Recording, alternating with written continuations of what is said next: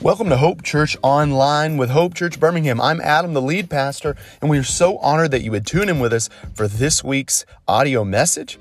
And as we say every single Sunday, we cherish every opportunity we are able to gather together and to get into God's Word, whether that is in person at our location at twenty-seven ninety-eight John Hawkins Parkway in Hoover, Alabama, or if it's digitally, we cherish this opportunity, and we hope you are blessed with this message, challenged, and encouraged. And if you were encouraged or challenged, feel free to share this message to someone who it could be a blessing for.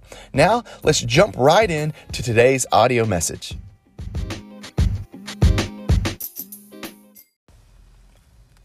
Hey friends, I want to start off today with a simple thought. An accessory is not necessary. This past week, my family and I, we traveled down to Central Florida for a wedding, and it was awesome. Beautiful weather, sun shining. It was great. My kids were uh, ring bearers, and uh, flower, uh, my daughter was a flower girl. It was an incredible, incredible, beautiful, beautiful wedding. But the thing is, uh, it being sunny, I had to have my sunglasses, right? Well, I had my sunglasses on outside at work for the shades. Well, then, as the wedding progressed and the wedding festivities trickled inside, I had to uh, take off my sunglasses because I'm not Corey Hart from the eighties singing, "I wear my sunglasses at night." That's not me. I'm not that guy. So I take my sunglasses off, and as we have fun, eat dinner, and dance on the floor, cutting a rug, uh, we had to leave and go back to our hotel. Well, when we left, it wasn't a priority of mine because I didn't need them. I left my sunglasses at the table. Well, the next day, we had plans to go to Disney World. Well, we went to Disney World, and guess what? Beautiful weather, wonderful day. Me and the family got on the matching Disney shirts. We're excited. We're riding rides. But guess what? Beautiful weather in Florida, sunny days means that you need your sunnies. You need your sunglasses. And I didn't have mine. And I felt the need. You see, these sunglasses were no longer an accessory. They were a necessity. And I was walking around squinting all day for pictures because I didn't have my sunglasses. Do you have anything like that in your life? Something you've got to have on a trip? Maybe, I know our phones are a given, but maybe it's like a, a specific bag or a specific uh, hat that you like to wear when you're outside. Or maybe you're got to have my, your chapstick. Today, the, the title of my message is simple, Jesus at the Center. When I thought of this message, I just kept thinking of that older psalm that talks about singing, Jesus is at the center of it all. Nothing else matters. Everything revolves around him.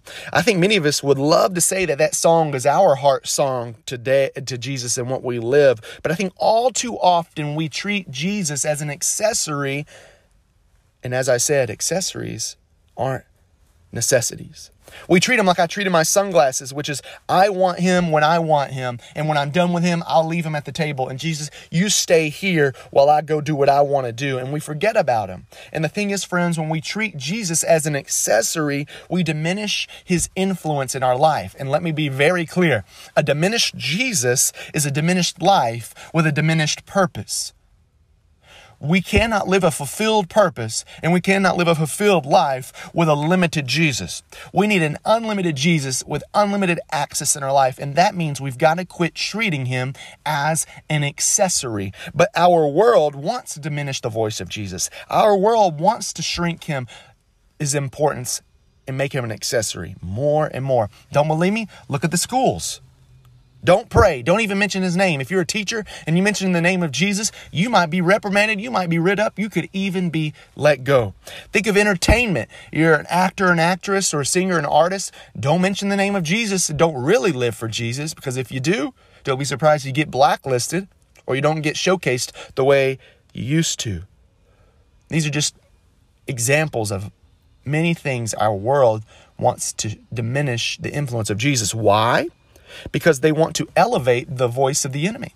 Because the world is controlled, the, the world that is secular, the world that is anti-Jesus is controlled by the voice of the enemy, Satan, who wants to bring confu- confusion and chaos. So what would the world want to do? Diminish the voice of the Jesus and elevate the voice of the world, which is controlled by sin. Friends, what would the world look like without be- Jesus? Gotta ask.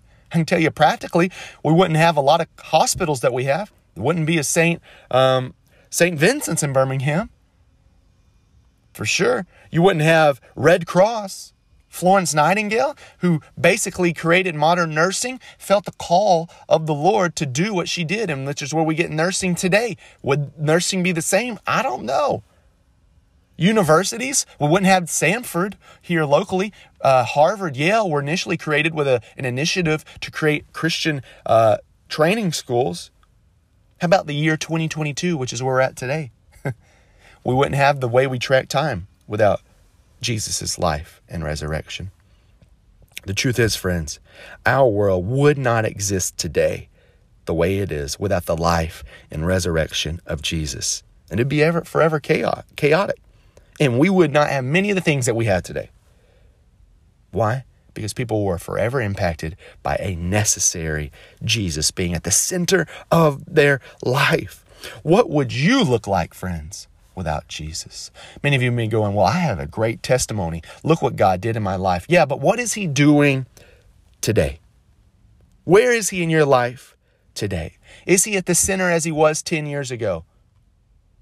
Or has he been pushed to the wayside as an accessory? Why do we keep allowing things to diminish the voice of Jesus when we should do quite the opposite? Let's make efforts to put Jesus at the center. Romans eleven, thirty-three through thirty-six talks about the depth of the riches and the wisdom and the knowledge of God. How unsearchable are his judgments and how inscrutable his ways. Verse thirty-four, Paul writes, "For who has known the mind of the Lord, or who has been his counselor, or who has given a gift of him, that he might be repaid?" And then in verse thirty-six, which is where I want us to sit today, "For from him and through him and to him are all things. To him be the glory forever. Amen." What Scott, one scholar said, these words of through and to are monosyllables. A child just learning to read could easily spell them out. But who shall exhaust their meaning? But look, let's look at the word of. What this is meaning, this life came of, from God. It wasn't man's idea. Our existence, our plan, our purpose is connected to his existence. Through, let's look at the word through. We can try our best, but a life fulfilled is lived through the plan and the purpose found in Jesus. And the word to. This means our life is not about me. It's created to be for him. Then Paul closes it out with a statement of praise. Even in attempting to understanding his greatness, he praises passionately. You see, Romans eleven is one of many, many, many, many scriptures pointing to the importance of Jesus being at the center. We should live of him, through him, and to him. Friends, the whole Bible points to Jesus. The Old Testament points to his coming as the Messiah. The New Testament points that he came and that he's going to come again one day. And what I want us to do is understand that making Jesus is important. And I want to give you three things that happens when Jesus is at the center of our life. It changes my attitude towards my circumstances. When you live with Jesus at the center, you have a biblical or gospel-centered worldview, which means we see our circumstances in light of eternity. Think of Luke sixteen, the Good Samaritan. Jesus tells the story of three different people who encountered the same situation in the same person, and two religious people who should have known better and known what the heart of the Lord was, ignored the person in need. But the person, the Samaritan, who did not come from a Jewish background, who did not know all the religious teachings, understood what God was about, which was showing love to those in need. And Jesus was pointing people, making an illustration of this, saying, friends, when you get about me, when you focus on things of my kingdom, when you focus on me, you will become like me, and your attitude will be focused on things that I care about. And my circumstances will no longer be overwhelming, or my circumstances where God wants to move in my life or wants to use me will no longer be put on the wayside, but instead they'll be put on the forefront of my priorities. Why? Because Jesus is worth it, and Jesus cares about every person in this world, and he cares about me. And so I know that I can have the right attitude that he is with me, and he will use me if I put him at the center. The second thing we see is that when, when Jesus is at the center, he delivers me from the opinion of others. The more Christ means to you, the less others' opinions mean to you. Some of us struggle to leave Jesus at the center because everyone's opinions, likes, and quote unquote, what will they say, keeps us bound to their opinions.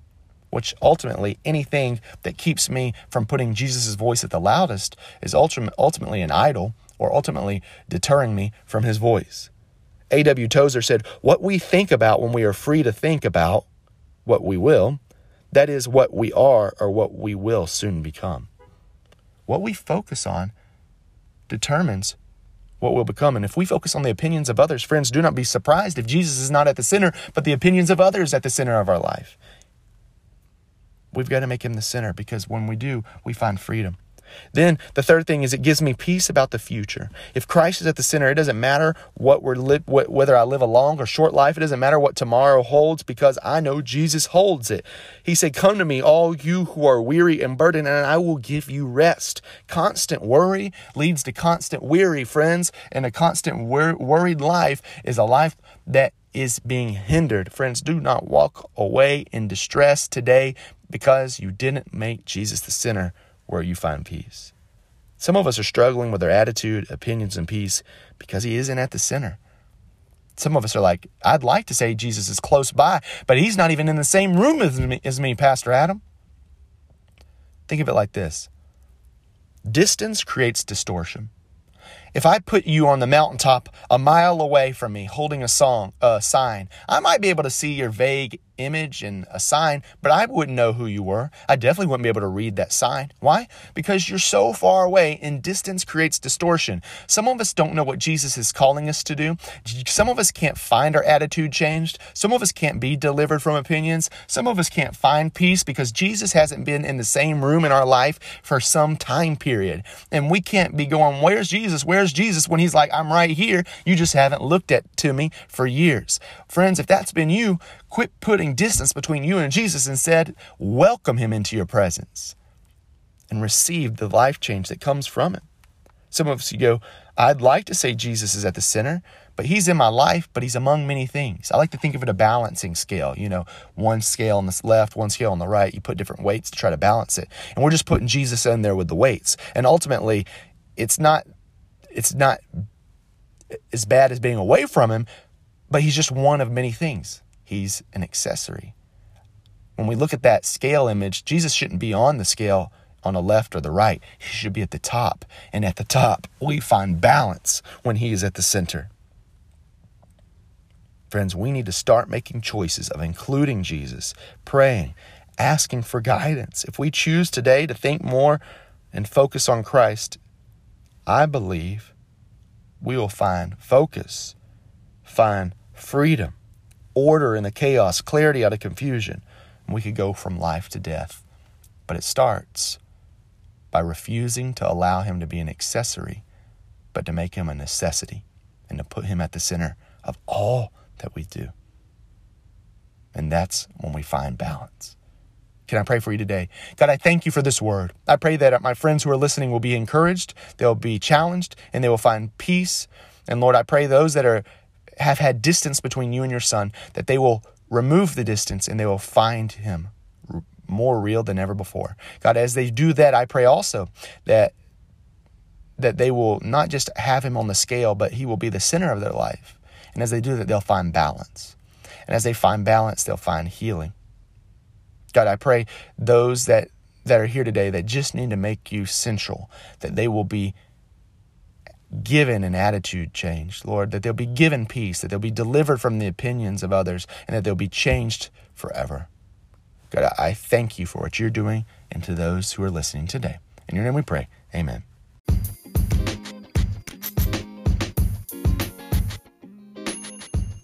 Well, friends, thank you for joining us in this week's audio message. And let me encourage you, as we always try to do, feel free to join us here in person, or if you say, hey, I want to connect to get more information about Hope Church, visit us at hope church b h m dot com slash connect. Well, friends, thanks for tuning in. We'll see you next week.